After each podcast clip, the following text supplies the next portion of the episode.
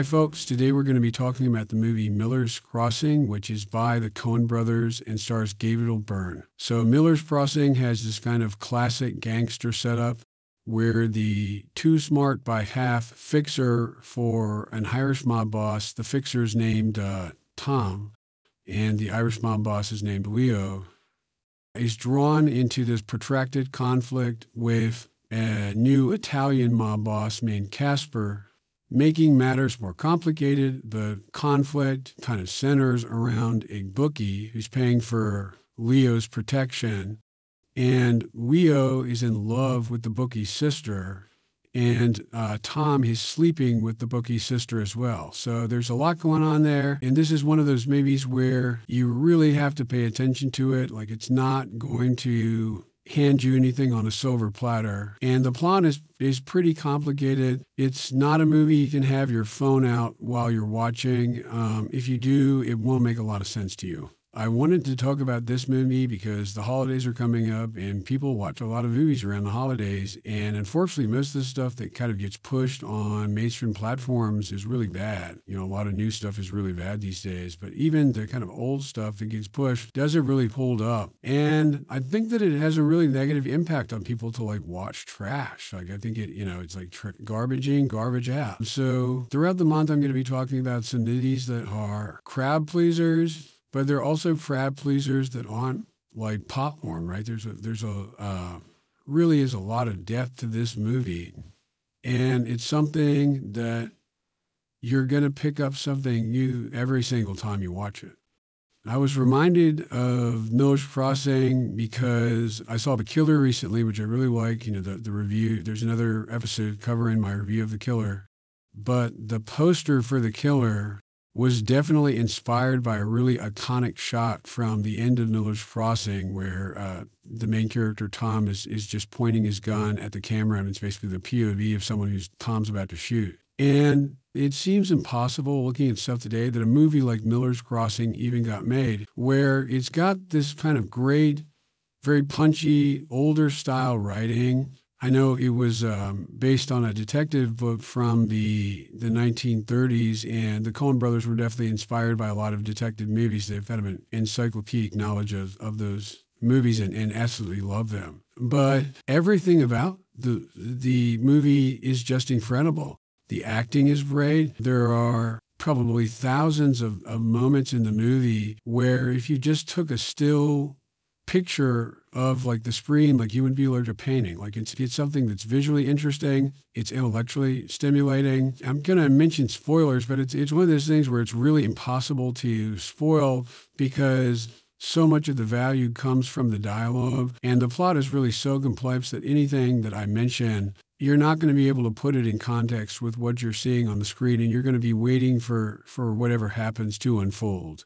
I think the most noticeable thing about this movie is just how light on its feet and confident it is, in that the movie is just packed to the brim with this very witty dialogue, but it also isn't showing off, right? Like it's it's uh, absolutely amazing. We written like there's so many scenes where it's like actually laugh out loud funny, even though it's it's obviously not played for laughs right? It's just like these are witty guys. It's compelling to watch them. But it's a movie that never really takes the bait or becomes very self indulgent right? It knows that it's good, so it doesn't have to slow down for you, the viewer, to catch up, right? You're going to enjoy it no matter what. And so it can kind of exist in a natural state. And another Coen Brothers movie that reminded me of this was The Ballad of Buster Scruggs, which came out on Netflix a few years ago and is also excellent. I recommend you check that out. And The Ballad of Buster Scruggs is a kind of episodic, retelling of certain uh, American, like Old West style stories they're all very different.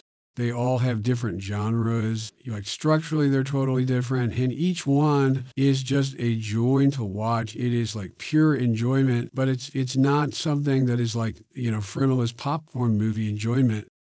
Miller's Crossing reminded me of um, one of the, the the first episode in the Ballad of Buster Scruggs is about Buster Scruggs, who's fed of this loony, real life Looney Tunes character. He's he's a gunfighter in the old west, and he's like blowing off people's figures, and he, he's like a you know very larger than life figures. Like it's intentionally playing for laughs. Like it's um, that's probably the most like surface level enjoyable. Like there's a lot of physical comedy in it. But um, Buster Scruggs goes into a saloon, and a guy gets up from the the uh, poker table, and Buster Scruggs sits down, and he loops in the cards and the guys are like, you know, you can have his seat if you play his hand. And the cards are the dead man's hand, which is the, the last poker hand that Wild Bill uh, Hickok had before he was shot. And so that that's like an urban legend. It's like bad luck to get that, that hand in poker. And so Buster Scruggs says, don't, you know, I don't want to play it. And, you know, this, but he gets into a, a fight and eventually kills another gambler who doesn't, you know, doesn't think it's okay that he hasn't played those cards. But um, it's an enjoyable scene. But the Coen brothers never stop and are like, hey, this is the dead man's hand, where it's about Wild Bill Hickok. And, you know, it was the last hit he ever had. So it's bad luck in the Old West to get this hand. Like, it doesn't need applause for that little detail, even though that detail adds a lot to the scene because there's so much else going on. And it's like, you know, they're, they're adding in all this great content and they knew that um, even if you don't appreciate it on a surface level, it's kind of in the background of your mind, right? I, you know, I love westerns, so I knew about the Dead Man's Hand. But like, if you had no idea that it is something that you could look up, or at least something that you wouldn't know was significant, even if you didn't know how it was significant. And I think that that's missing from a lot of modern media. So, like uh, the movie Alien the ship in Alien is called the Nostromo. And Nostromo is a classic Joseph Conrad book.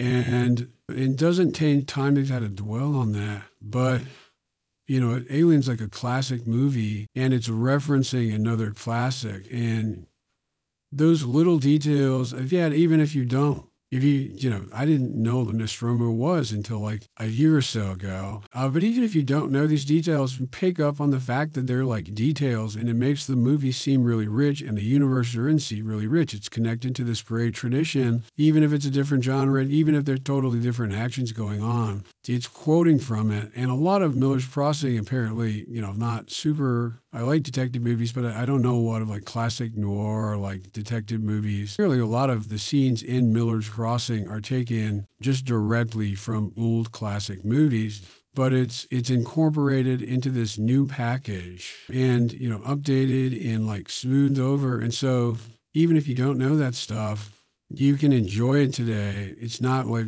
it's not trivia, right? It really contributes to it, and it lets you know that you're in something that's. Uh, like Titanic, like it's it's much bigger than itself. Like it's more than the sum of its parts.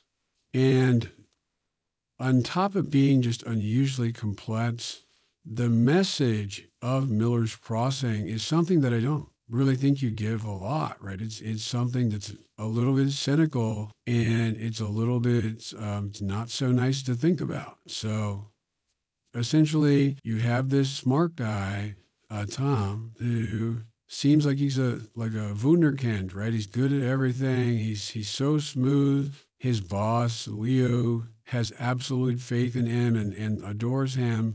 And Tom just seems to have the world in his in his fingertips. And also, uh, or but also, he's not this grimy mobster goo. He encounters so many guys who are just like vulgar, devious. They're killing people. They're tortured men. Like they're beating everyone up. And Tom is is kind of above it all. Uh, they make a point to say like he doesn't kill people. He's not like going around beating people up. He's not this huge tough guy. And I mean this that's a character that can be really obnoxious, but it's not obnoxious here because it's so well written and like you believe that he's he's smart, but and this is the kind of uh, kicker with the movie and what the little wrinkle. He's not as smart as he thinks he is, and also he's not as good as he thinks he is either. So this is the the funny thing that makes the movie so uh, morally complex. Is like Tom. He's this. He's this brilliant guy. He's, in, he's like everything's going for him. And yet he's uh, obviously addicted to the gambling. He, he makes a series of bad bets, and that gets him in a really tight spot and he's sleeping with his boss and best friend's girlfriend. And that's really not a very nice thing to do. And he's also, you know, working for organized crime. Again, like this is not a nice thing. And so Tom obviously has this really high opinion of himself at the start of the movie. And by the end of the movie, he's definitely in a different place. And not a lot of movies can pull off character growth like that, right? And they definitely don't pull off character growth in a way that's morally ambiguous, but not kind of like fringe or heavy handed at all. So to kind of summarize um, some plot points in the movie, like I'm gonna skip most of it just because who cares? Like it's it's all good, but like you know, it would take you a really long time to explain it, and it wouldn't really be relevant to the review. But essentially, Tom, um, the woman he's sleeping with is uh, the, Leo's girlfriend. Her brother is Bernie Bernbaum, and he's this really, really well done character. And uh, yeah, he's a bookie. He's the ultimate sleazeball, shady guy, just this absolute worm. And uh, there's some complex series of contrivances. Tom is assigned by the Italian mob boss to kill him, and he takes him out to the woods. And the uh, Bernie pleads for his life in the most pathetic way imaginable, and Tom takes pity on him and tries to fake his death. But then Bernie returns immediately afterwards and realizes that he can blackmail Tom with that information that he spared him and proceeds to do so. And you know, Tom's problems keep getting worse and worse. But by the end, Tom kind of resolves the contradictions within himself and behaves in this totally ruthless manner and essentially sets up the mob boss to be killed by Bernie and then Tom appears, and this is the only one person in the movie he kills, and just coldly shoots Bernie in the head and frames him for it. And yeah, so I guess it's a happy ending, right? Tom gets out of his, his problems, but Tom is no longer the same, right? He's no longer above it all. But, and this is a, I guess, the kind of growth, like he never was above it all, right? He was just arrogant and deluded. And so, you know, he's a mob fixer being a mob fixer means certain things. It doesn't mean you're this warm and fuzzy person. And as smart as Tom is, he's not so smart, but he can live apart from the universe and live apart from his choices. And you know, again, look, this is this is a um, it's a pretty uh, a pretty hardcore message, right? Like this is this is a popular movie. Uh, like I think it's it sold a lot of tickets and it, it made a lot of money, but it, it's really got that hard edge to it and I mean, I think it's a, a, relatively positive message, right? I don't think that, you know, people should become organized crime figures and kill people, but I do think that people should kind of be honest with themselves. And that's a, an important step. Like, you, you know, you know, you need to kind of take yourself less seriously and take your life a lot more seriously. And that's what, what Tom of does by the end is like, hey, I am in this impossible situation maybe I've been viewing myself in the wrong way. Maybe the reason I'm so unhappy is because I deserve to be unhappy. And it's like, yeah, like Tom, you know, hey, Tom, you've had this identity as you're this loyal second in command, but also you're banging this guy who you care about's girlfriend. And like, yeah, obviously, you, you know, there's something, there's a contradiction there. But Tom, you know, he, he obviously there's a gap between um, Leo, the mob boss, and Tom. You know, they both seem to care a lot about each other. They have this age difference too, right? Like it's like uh, Tom, I think he's in his 30s, and, and Leo's probably in his 50s or 60s. So it's like kind of the older generation. He's gone soft, but Tom is not. You know, um, despite be, being very ruthless by the end, he's not this like completely amoral monster. He still wants to help Leo. He's still loyal to Leo, but through the course of the movie, like being loyal to Leo entails doing a lot of very nice things that Tom just wasn't willing to do before. This contradiction kind of drove his life into a ditch. And by the end, he's out of the ditch, but he's also uh, left everything behind, right? He's left his old opinion of himself behind, right? He's no longer this person who was above the dirty work of mob life. He's left Leo behind, even though um, he's demonstrated kind of ultimate loyalty to Leo. He kills the Italian mob boss and he basically solves all of Leo's problems. And then he finally leaves, um, I can't even recall her name in the movie, Verna. Verna. Uh, he leaves Verna, the woman he was having the affair with. He leaves her behind too. And yes, it's, it's again, it's, it's uh, a very ambiguous message, right? It's a happy ending, but he's definitely not the same and he'll never be the same again. So you got this very complex moral message, you've got this very complex plot, but it's packaged in the kind of ultimate mob movie where the Coen brothers obviously love mob movies in the same way that Buster Scruggs illustrated that they loved westerns. And so they're quoting all this really funny or exciting scenes from older mob movies and they're adding their own twist on it. And sometimes it gets absolutely ridiculous. Like there's a, a great action sequence where Leo is almost assassinated by two hitmen who have Tommy guns. And Leo grabs one of the Tommy guns and he must fire like 500 rounds without reloading in the course of like two minutes. And it's like, again, like the ultimate gangster thing, like gangsters, they have Tommy guns. This gangster, it's going to have a Tommy gun and it's going to have a Tommy gun that's turned up to 11 and he's just like blazing through hundreds of rounds at, at, these like Model Ts and these assassins. And it looks great and it's funny and it's exciting. And you can't really spoil that, right? It's, it's, a, it's a joy to watch. And yeah, just going back to how light on its feet this movie is, like it never takes the bait. It never even seems like it becomes personal for the directors. And this is something I've talked about before, but like, you know, the the there's not the podcast effect where it's like you are going on a journey with this director and you're both going to reminisce about how much you like mob movies. Even though this movie references so many other mob movies, it never tries to any, be anything other than I'm excellent mob movie in its own right, right? The, these past references, they enhance the action, they don't define it. And I don't know, thinking about the personal role of the director, like it's it's impressive how they avoid taking the bait in the way that so many modern movies take the bait.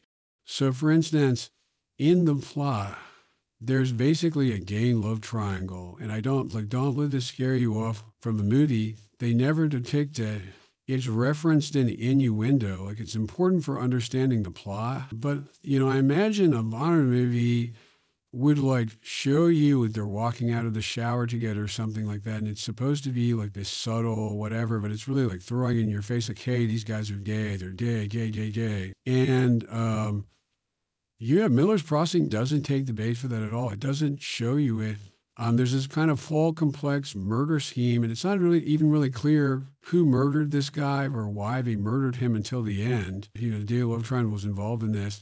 And then um, you didn't realize it was just like an accident, like pure happenstance. But like all this stuff is going on in the background. The Coen brothers don't bother to spell it out for you because one, it's I guess it is important in terms of the plot. It's not important in terms of the movie. And yeah, like they, they never take like the self-indulgent contemporary, like they're not going to get an award for, for like new expression in film. And in, in fact, there's a, the way the movie deals with ethnicity is, is also really funny and really unexpected and not personal.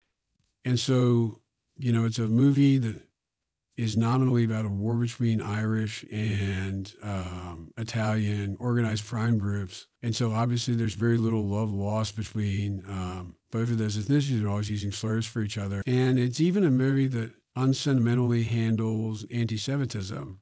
So many characters are anti-Semitic, and they're they're so anti-Semitic in a way that like most people today, I don't think would even pick up on it, right? It's it's like a lot of period insults for Jewish people, and the movie doesn't dwell on it at all. You know, obviously the Coen brothers are Jewish, but life.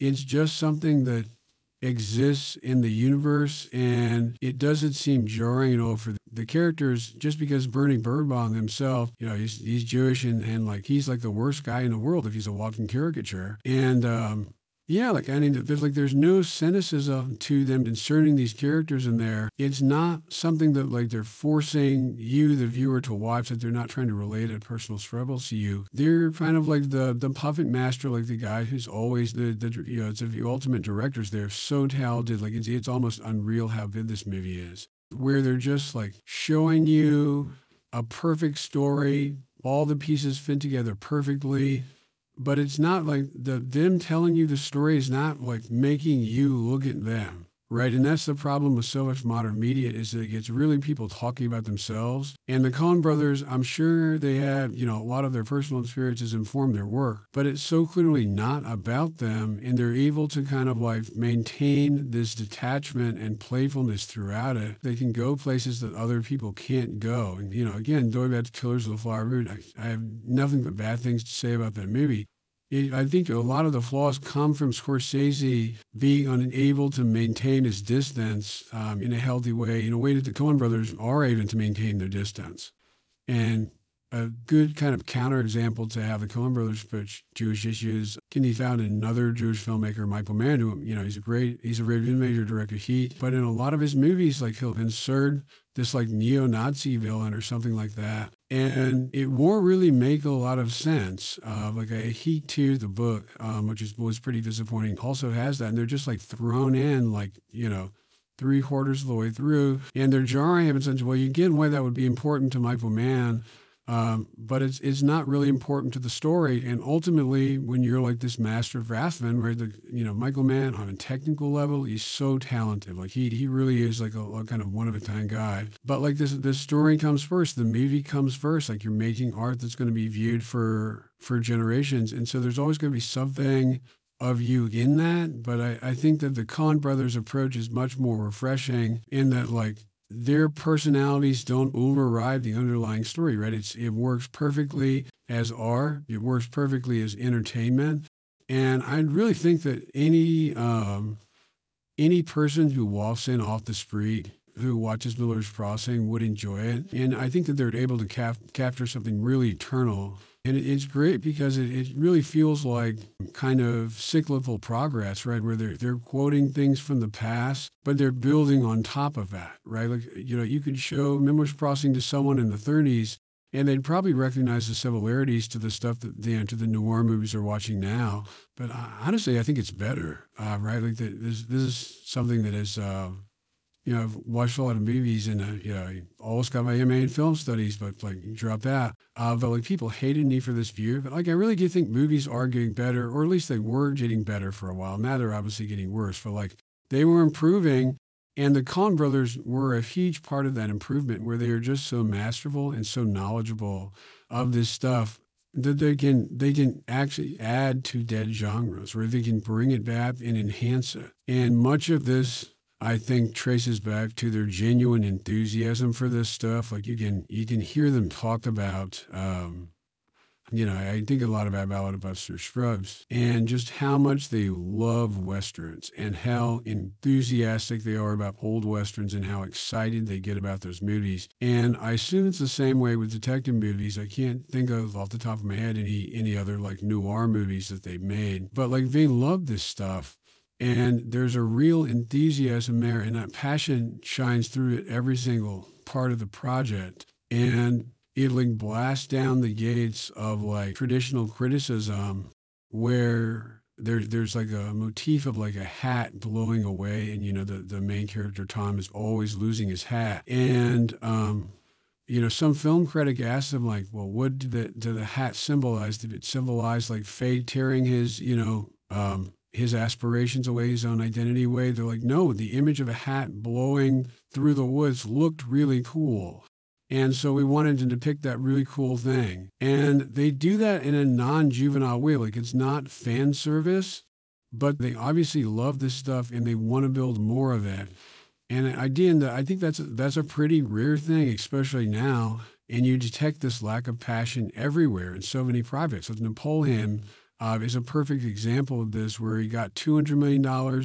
They got all these good actors together. They, you know, spent so much time recreating the Napoleonic era uniforms and fighting and stuff like that. And the whole movie is just this horrible slog, and it looks like shit because Ridley Scott is obviously this bitter old man who doesn't give a shit about any of the details. And the Coen brothers are obviously fascinated by the little details and they love the little details. And so they, you know, they want to reference that and enhance it and build something long term off of it.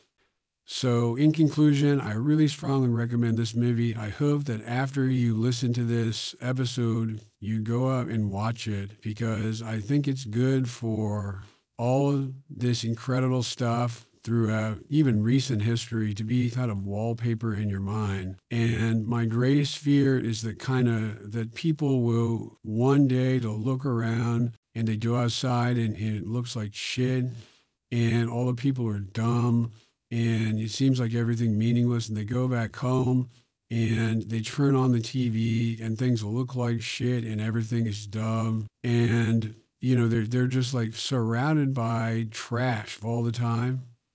And then eventually they assume that trash is normal and acceptable and they kind of bend their tastes around that like that's my nightmare like you really should see all this great quality older stuff. It is not hoity-toity. It is not pretentious. It's accessible. You could go watch it today. You could show it to a stranger.